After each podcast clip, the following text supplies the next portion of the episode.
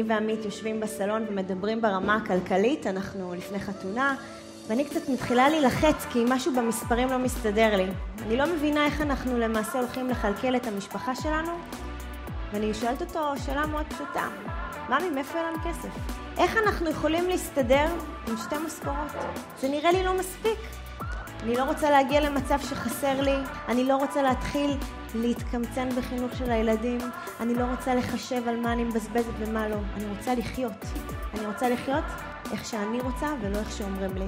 אנחנו בשנתיים, שלוש, ארבע האחרונות רואים הרבה הרבה הרבה פחות טלוויזיה ועוסקים בדברים אחרים ואנחנו מעדיפים להקטין את הזמן מסך ולהגדיל את הזמן קריאה אז הרעיון הוא לפחות עד שמגיעים לאן שרוצים להגיע, אנחנו ממשיכים לעבוד שזה עד תשע עד חמש, זה בשביל לחיות, בשביל לאכול, בשביל לשלם את הדיור, בשביל המיסים, בשביל הכל, זה אנחנו לא יכולים לעזוב, אבל המנוע צמיחה הזוגי הוא קורה לפני תשע ואחרי חמש, כי יש עוד הרבה שעות ביממה, ובשעות האלה אתם צריכים לעשות עבורכם כדי לגדול ולצמוח, כדי להביא לשינוי.